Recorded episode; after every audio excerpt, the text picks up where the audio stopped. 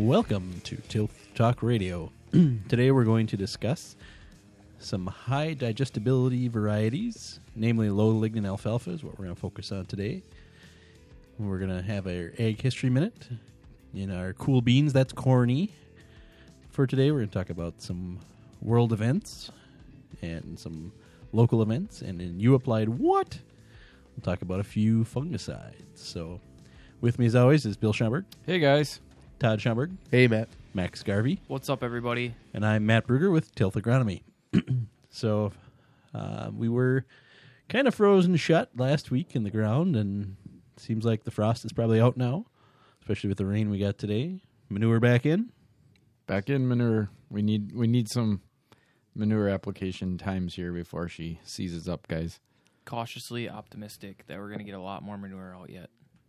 Cautiously optimistic that we'll do a good job too. Yeah, that's what I, that's what I really mean. like, Like, we, we got to make sure we do a good job at, at do it because of all the water. right? I'm sure some is going to go out. I just hope it all goes out the right way. Yeah, if we can get a couple weeks here where we could still get in the ground, it doesn't freeze back up right away. That'll do a lot of favors for a lot of guys here. Some extra sampling time too. That's nice. I was getting kind of depressed last week. I was getting worried that we were done, and we still had a decent number of samples to get pulled. So this week has been awesome already. Even potential for some more tillage. Yeah, Maybe do something, you know, work in some ruts or something. I just drove by a couple fields on the way to the studio here, and uh, there was some ruts and some corn silage fields that a guy chisel plowed, and it looks awesome. They did a really good job. Couldn't even tell that the field was rutted. So I was in some stuff yesterday that was head ruts and it was speed disked actually, and I did a pretty nice. I mean, we'll see next spring how much compaction is still there, but the speed disc seemed to level it off quite a bit. So yeah, hopefully we'll be pulling some samples for a little bit and extend that season for us a little longer. And uh, before we get into everything, I do have a correction from our last podcast. Uh oh, Matt, we were wrong. Research department, get it together. I know, darn TTR research department, they're fired. Uh, wait, that's us. All right, but anyway, uh, we talked about GMO products last podcast, and we talked about GMO tomatoes. And while there aren't any currently available in the market, there was one back in the '90s, from about '92 to '97, I believe it was, the Flavor Saver tomato, but it went off the market. So um, there was at one time a GMO tomato, but there are no long they are no longer in the market. Not since, like I said, about 1997. So it's good to be accurate, Matt. yep, The good old flavor saver. yeah, that's usually what guys call their, uh, their little soul patch or mustache is flavor saver. But uh, in this case, it was a tomato. Why are you looking at me when you say that? Because you said you called it that. Oh yeah, All right, so let's roll into it. Low lignin alfalfa. So, what is the difference between alfalfa, as we know it, and low lignin alfalfa? Who wants to tackle that one? I'll start. Uh, the spelling is way different. There's like extra words in front of this of one of them. Yes. All right. Thank you, Uh, teacher Max. Yeah, you're you're welcome. Captain Obvious, I think, is uh, a better way to the put new it. nickname that Max is going to acquire on this Captain podcast. Obvious. Um, so, lignin being the structural component of a plant, so we're lowering that to make it easier to digest for the animals. So, low lignin. So, the difference is it's on the surface should be more digestible, right? That should be it. Yeah. That's the plan. So then, why do we need low lignin alfalfa? Why why is more digestibility good? I don't. I think that there's value to being uh, higher digestibility, but I think what really um, sets us apart is that it holds its digestibility longer. It doesn't drop as you leave it in the field for 35 days and just turn into this bark, pretty much. And as these farms get bigger, I think that's a big deal, right? it's going to take longer for them to harvest all their alfalfa. Weather is always unpredictable, right? As we found this year, getting alfalfa off, you might have, you know, a couple hours to do it. So uh, if you have to leave it out there longer, the good part is you gain a little bit extra tons and and you keep that that digestibility at least in a range where it's acceptable. Uh, versus you know conventional alfalfas that could really tail off, and then you got tree bark. I think it's a good insurance policy. Hopefully, you can get your alfalfa cut, let it lay for a day, and then chop it. But that doesn't seem to happen very often. So it's nice to have that backup plan where if it has to sit it can sit and you're not, you know, really freaking out. It'll be okay. When we're talking about the difference, what does amaze me is how little lignin they took out. Um, you know, think of that. It's like, well, do you got to take out half of it or how much? And obviously, if you took out too much, the alfalfa isn't going to stand. You know, just lodge and fall Right. over. So I know a lot of it's between five and ten percent of the lignin, um, you know, is reduced or or less. So um, interesting to see that. And I haven't standability wise in any of the low lignins have been pretty good.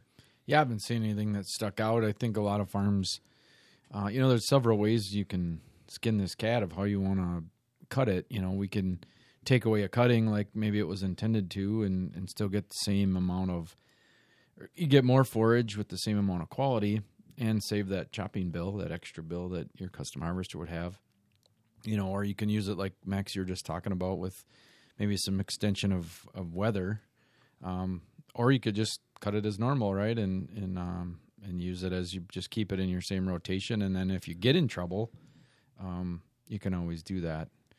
So I think it just depends on how you want to handle it, and um, if you're cutting it on a normal schedule, obviously you're not going to probably see any standability issues. But if you're going to push a 28 day window to a 38 day window or whatever number you want to pick, um, I, you know, I have a few farms that are doing that, and I'm I'm not seeing any thing that's standing out that's more uh, limiting as far as standability goes. Well, it'll be interesting to see, especially after this year, uh, farms that weren't looking to extend their cutting window but had to because of weather and everything else. So the farms that are having are growing that low lignin, I think um, this will be an interesting year to look at that data. Any low lignin plots or guys that are doing side by sides to see if it did really hold up. I I think I did start to see some standability issues this summer when we got to day 64 between cuttings. So, but I think that's pretty acceptable. I think when we get to that point, I I think anything at that point, yeah, it's Yeah, gonna I don't- be a standability Acceptable issue. and exceptional. you know what? I was barely standing after 64 days without a cutting. So So, where should we use low lignin alfalfa? What's we talked about that uh, a little bit here.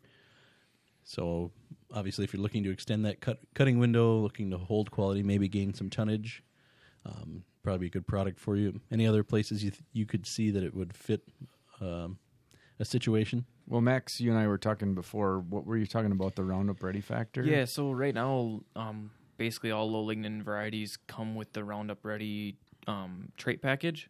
So and that's if it's a GMO, right? Not if it's a just a breed. Correct, if correct. It's a The- bre- the- breeding. the low lignin. transgenic low lignins you have to have or you, you can't get it without the roundup ready um, trait so if you are if you if your operation is using a lot of grass hay um, it's it's not really it, it starts to lose its value because you're not able to spray that roundup and that's you're paying for that trait whether you like it or not so it's really nice to be able to use it so i, I think the pure alfalfa high management style operations are a, a good place for tho- those transgenic varieties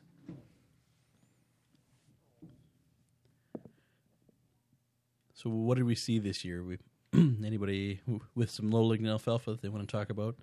I know um, to start, I guess I got a plot that I haven't seen the the data results yet, but uh, we have a low lignin alfalfa plot that we ran. Um, it was established last year, and then this will be the first full year of data. So it'll be interesting to see how that performed. Uh, several varieties. I think it's thirty replications. So I'm I don't have much to share on it, but I am really curious of how that performed in a year like this. I've I've got several farms that now we're almost in year three, so we've got the whole farm in, um, and and most of it's been the the Harv extra transgenic uh, uh, varieties, and um, you know they've come a long ways with that too. I think we're on like I don't know second or third generation or variety of, you know, in a certain brand, and and um, um, I'm not seeing anything out of the ordinary. The yields seem to be holding with the other with the other varieties too, and and quality wise, um, it's hard to say quality because of this year was so bad. Like Max, like you were talking about, just sixty some days. But you know, it's hard to judge the quality because our cutting windows were so weird this year. Um, but it definitely held when we had to have some crazy weather issues. When we had those crazy weather issues. I think uh, we had a, a larger grower, high management, pure alfalfa, and they've had a couple generations now of of the uh, the low lignin varieties, both transgenic and the breeding program. And the only the only drawback I've seen so far, and it actually works itself out in the end, is that they seem to be a little bit um, slow coming out in the spring. They seem to struggle a little bit more with those really cold, wet springs. But then as the year goes on, it, it ends up evening out. You get that little bit more quality. Um, and I think we're pushing yields on them a little bit just because we're letting them stand. You know, they're the last ones cut usually, in that you know this year especially that was two weeks from the first field we cut to the last field we cut. That's it's a lot of extra yield out there. Yeah, I had some this year with mixed with grass. So I know, like Mhm. you said, Max, it's maybe not always the best because you can't use the Roundup trait, but it did work well in tandem with the grass because the grass kind of brought us better, um, you know, w- yield, got through the winter better, lower quality, but then that mixed with the low lignin alfalfa made a really good forage where it was still uh, good quality, even with headed out grass in it. So it's kind of a neat thing to see sometimes where it, it can still work. And I think with the grass, I know this is your idea, Max, where maybe you plant low lignin alfalfa, spray it with Roundup, and then plant the grass in it in the fall. And that would be a way to kind of use them both in tandem. Yeah, well, and it's not that you can't plant them with grass. I mean, you definitely still can. I just you're you're losing value. Your your dollars per acre is going up, and you're not getting any extra. So, like you like you said, I think that an establishment and pass with Roundup and then add grass. That's an I think that's an awesome way to go about it now. Just one thing I wanted to bring up about a, a watch out is I've got some areas where water hemp is an issue. And just like in corn, obviously the water hemp's still going to be re- Roundup resistant because it's in the alfalfa.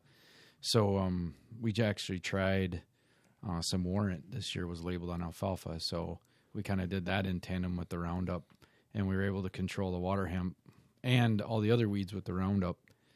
Um, whereas if we just would have stuck with the Roundup and kind of been had our blinders on to that Roundup, we would have still had the problems with the water hemp. Did you use that spray cycle along with the altered cutting schedule to try and get the that water hemp at a certain stage, or not really? No, and the the um the warrant's more of a pre anyway. Mhm. So you're spraying the hay when it's really short in seeding seeding year. That's what we did. It was in the seeding year. So um, we got it early even before the water hemp came up. There was some yeah, other weeds not up. a- you got to have all the alfalfa merged. right. But you're right. You got to get it before any water hemp's emerged. So, yeah. yeah. So we had really tall, excuse me, really short, uh, like velvet leaves and and uh, foxtails and stuff. So Mhm. the Roundup was able to take those, and there was no water hemp present yet. I just we've tried now a couple different, you know, altering cutting scenarios along with adding that herbicide, trying to control water hemp, and I haven't seen much difference in when we cut it versus when we spray it. But definitely using them in tandem to try and manage it helps. And then, like we talked about, this Roundup Roundup trait does help us control all the other little annoying weeds. And just thing to remember too, even with the Roundup technology, not all the alfalfa plants are Roundup ready, so it does help um, to spray it in the first year because you do kill those non-Roundup plants, and then after that, you're helping maintain that stand density a little bit better too. So, what do we think for next year? I think it's one thing for next year to watch is cost. Is I mean it's significantly higher cost um, per bag and per pound. There's a couple ways we're, you know, in general reducing our per pound plant. You know, looking at pure live seed, reducing that down to from, you know, some guys being 20 plus pounds per acre, down in that 14 to 18 pounds. Just looking at how much seed you got.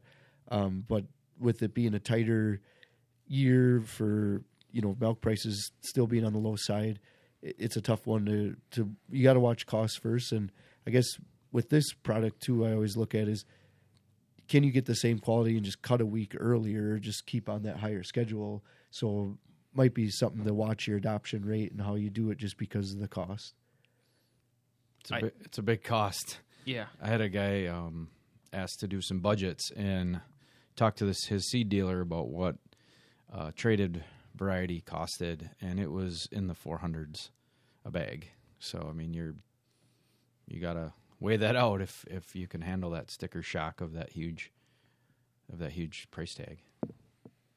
I think that uh, if we were planning to have a lot of uh, early planted no-till alfalfa next spring, I would be a little bit more in favor of spending the money on some of these traits.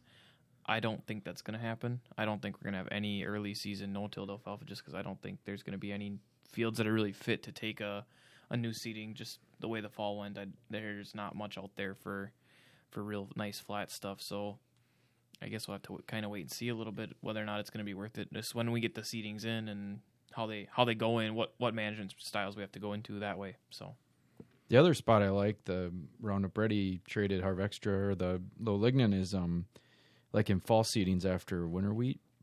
You know, we always get that winter wheat to come and we want to spray it out, you know, we use our regular products, but you know, Roundup does such a good job, it's a lot cheaper. So just another way to manage, you know, that that rotation a little bit better.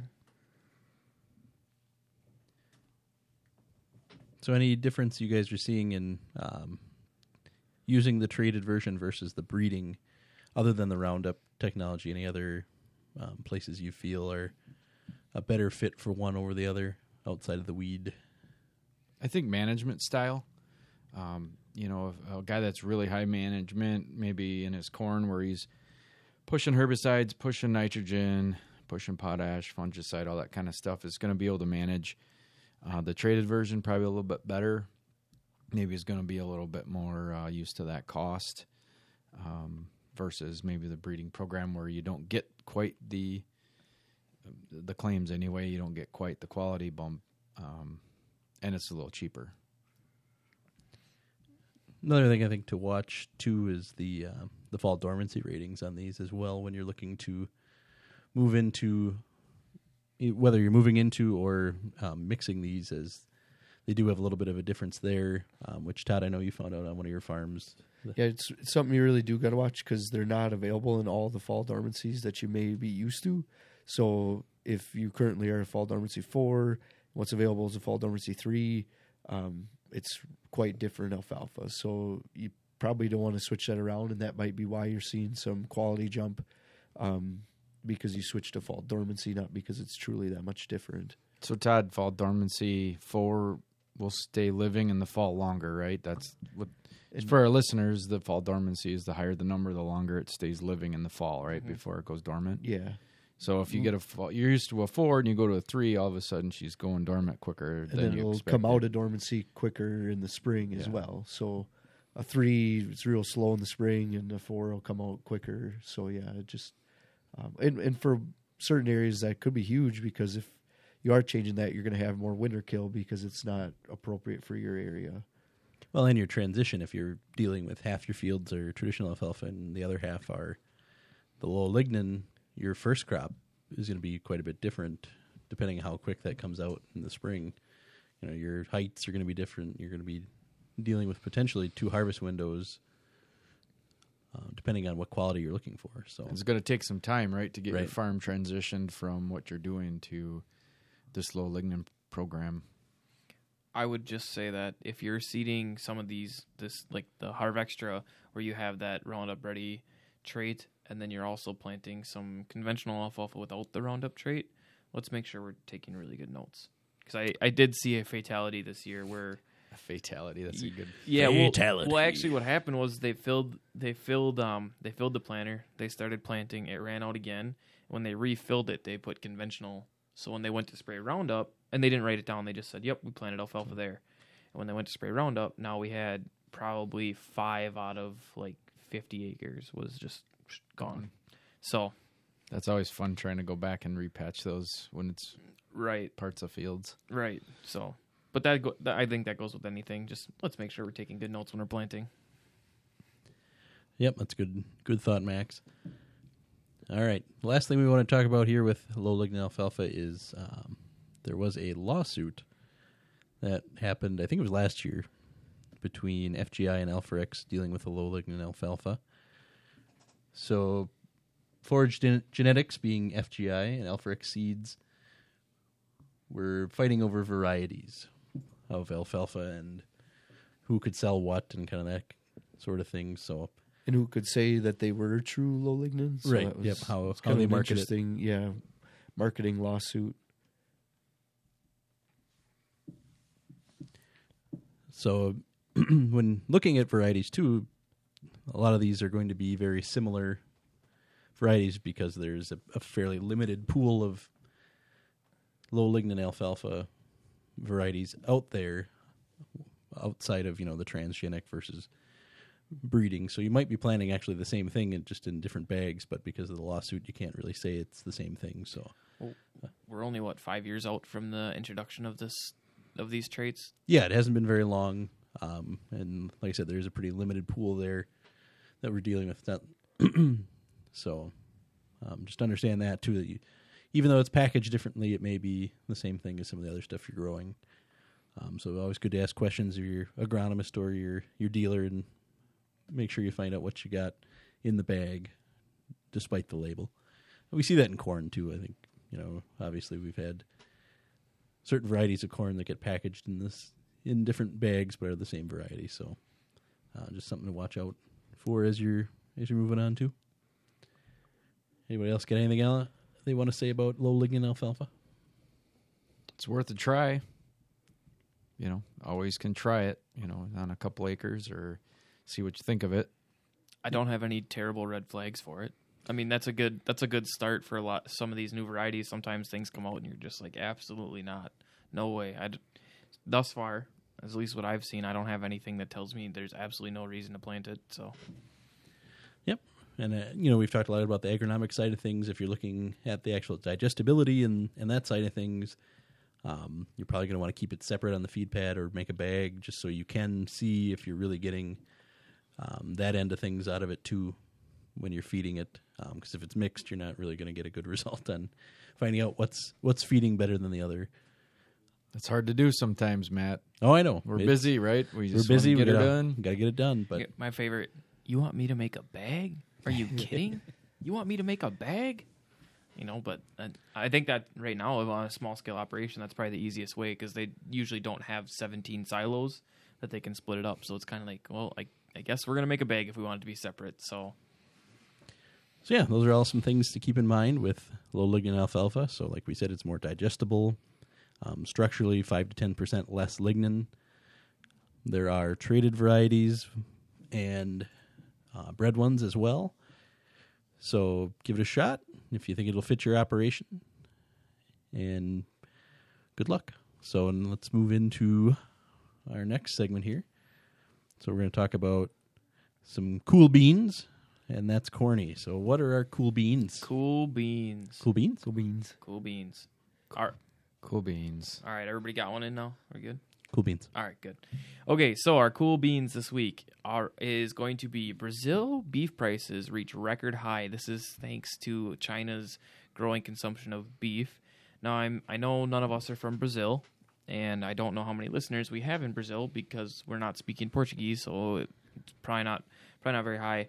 But when you see one country start to have their beef market grow and they they're seeing a higher demand, eventually it's going to trickle down. At least that's the hope. So hopefully, pretty soon in America here, we can see some higher beef prices, m- make those calves a little bit more valuable. Well, the article talks about uh, uh, Brazil's famous barbecue. So maybe the Texas barbecue that uh, is so famous as well will be make its way over to China, and they'll want that Texas Longhorn uh, beef, right? Right. Yeah. Horns down. Horns down. Horns down. Yeah, well, I, you know, I think we've seen that in the market too. You've got your your Angus beef market, your Kobe beef, your Brazilian barbecue. So yeah, hopefully, good things are in the in the works here for our beef growers. Maybe beef is the next superfood. You know, one trend starts and it doesn't take long, and everybody's kind of like we talked about with like butter versus margarine. It, you know, just kind of all of a sudden things just come completely change based on one little diet uh, trend. So yeah, got to bring back the Atkins diet. Wasn't that all beef, no carbs? Yeah. Or all meat, like, I should say. It's like keto. like keto. We're gonna eat avocados and steaks for every meal. Although I did see the Impossible Burger has more calories than a Whopper than a regular. I wouldn't be surprised if the Impossible Burger has actually more meat in it than a regular burger. Well, that's the lawsuit. There's actually a lawsuit against Yeah. the Impossible Burger because supposedly Burger King's cooking them on the same surface as beef, so They're they're contaminated They're with touching. beef. Yeah, can't have them touch. Not quite impossible, then, Yeah, is it's impossible to keep them apart. Apparently, is is where the Bam. impossible comes in. These Where's the rim shot, Todd? Come on. Cha-ching. these these these puns just get worse every week. I think, but I'm here for it. All right, and then our that's corny. This year, This year's corny. I'm done. This I'm done. This year, bro. 2019. 2019. 2019 corny in the trash. Whatever you want to call it. It's corny. Corny as heck. It's become a four-letter word. 2019. We've gotten roundhouse kicked over and over again this year, haven't we? And if we have to call it, if this year is some kind of corn, it's definitely low quality silage because it never dried out. So Yeah, it's sterile corn silage, right? No ear. yeah, that's exactly what Sterile it is. It's three and a half feet tall. It got frosted off, and it was still pollinating. That's what this year was. Yeah, and even uh, you know we're talking about the positives of the frost being back out of the ground. It's still raining outside, and you know we're pushing an inch of rain, so it's going to make things sloppy. So yeah, even- Ex- ex- extra sloppy. even when we're we're seeing positives, it's got to have a negative with it. So Max, when were you done with this year? Like what? Like, I was actually I I was thinking about this the other day, and I was talking with a with a seed salesman, and I I think I actually had my breakdown about the fifteenth of September. That oh, was when, that's that's good. I, Yeah, I made it was that more long. in, No, like I- June, July, where I was just like so frustrating this year. Just But at least in Tougher June and. July, Todd, there was ah. still like maybe fall will be better. You know, we can get the And- crop harvested, but Max, we get to September and it's like, are you serious? This just never stops. and that's it. Like in my head, in June and July, I'm like, it's always average in the end, right? Yeah. That's what I was told. It's always average in the end. This year is never got average. So on the 15th, when most guys weren't even like getting their chopper heads cleaned up and ready to go, they're like, "What do you mean? We're three weeks away. Why would I? Why would I start working on that?" That is when it really hit me, and I was, I was like hunting and picking for soil samples in September, which never happens. Usually September 15th, I cannot pull samples fast enough to keep up with the chopper. And this year, I think I had a couple days where I pulled like 12 because that's what was available. You feel good about those 12 right now, I- though. I I do I do feel good about those 12 right now. one of the few things you can feel good about in 2019. But at the time, driving driving for an hour to pull 12 samples because the chopper was going about an acre an hour, it did not feel good. I do feel good about it being a clean, sw- a new decade, 2020. I mean, Yeah. it just sounds like I got 2020 vision. yeah, it just feels like it's going to be different. Nobody's talking about that, right? No Was Y2K Y220? or any of that Yeah. stuff. Why why two two K? Because there's two two twos this two. time. Yeah. I, I think we're long past the Y2K. Computers aren't going to crash. All the combine month and monitors are going to go down. Yeah, the only thing new coming in 2020, I think, is the census. That's about the only difference Ooh, between sweet. any Are you working this one, Matt? Census. No, no, I did You worked work, the last I one? worked the 2010 census. Yeah, Yeah. Yep, I was a. Uh, here, here's a term for you: NERFU, Ooh. What does that mean? non-response something something. I don't remember what else. Oh, that means for. you went to people's doors and Uh, non-response follow-up. That's what it was. NRFU. NRFU, NRFU, yeah, yeah. nice. It's non-response follow-up. So yeah, I get to go knock on doors and You were yell at people for NRFU. yeah, yell at people for not filling out their census. Y- they did not yell. They came to the door very nicely, asked me if I was a man or a woman, and moved on. That's a little more complicated than that, Max. But Did you get paid for it? oh yeah, Yep. That's good. so all right. So that's And just like this year, put it in the just back. like that. We're gonna put 2019 behind us and No. move forward into our ag History Minute. So we get the lovely banjo music as we stroll on down the river. So since we're talking about technology, even though we're talking about crop technology, we'll talk about a little more general technology. 1994, so going back before Y2K, uh, farmers began using satellite technology to track and plan their farming practices. Use of conservation tillage methods, which leave crop residues in the field to combat erosion, continued to rise. FDA granted its first approval for a whole food produced through biotechnology, the flavor saver Hey, we tomato. talked about that Which is why, yep, when I found that, I'm like, oh, yeah, yeah. We better should correct talk ourselves. about that. I Yep. think this is foreshadowing. Uh, and as I said before, it didn't make it past 97, but it was one of the early ones. Farm Bureau celebrated 75th anniversary in 94, and the U.S. Congress approved the General Agreement on Tariffs and Trade, helping liberalize world trade. And here we are in 2019 still dealing with trade issues. So, and then by 97, the first weed and insect resistant biotech crops, soybeans and cotton, are available commercially. New Leaf Superior, a potato developed by Monsanto that carried a beetle killing BT gene, is registered as an insecticide with the U.S. Environmental Protection Agency. So, plant technologies, a lot of this has been going since the 90s, and we're still going strong today with new technology, trying different things with different crops. So that's our Ag History Minute. Very cool, Matt. Thank you. Talking a little bit about the residue, though, I mean that chisel plow was a big deal. I Oh, yeah. that was a game changer. Yep, that was a big, big difference. So now it's time for you applied what? What did you do?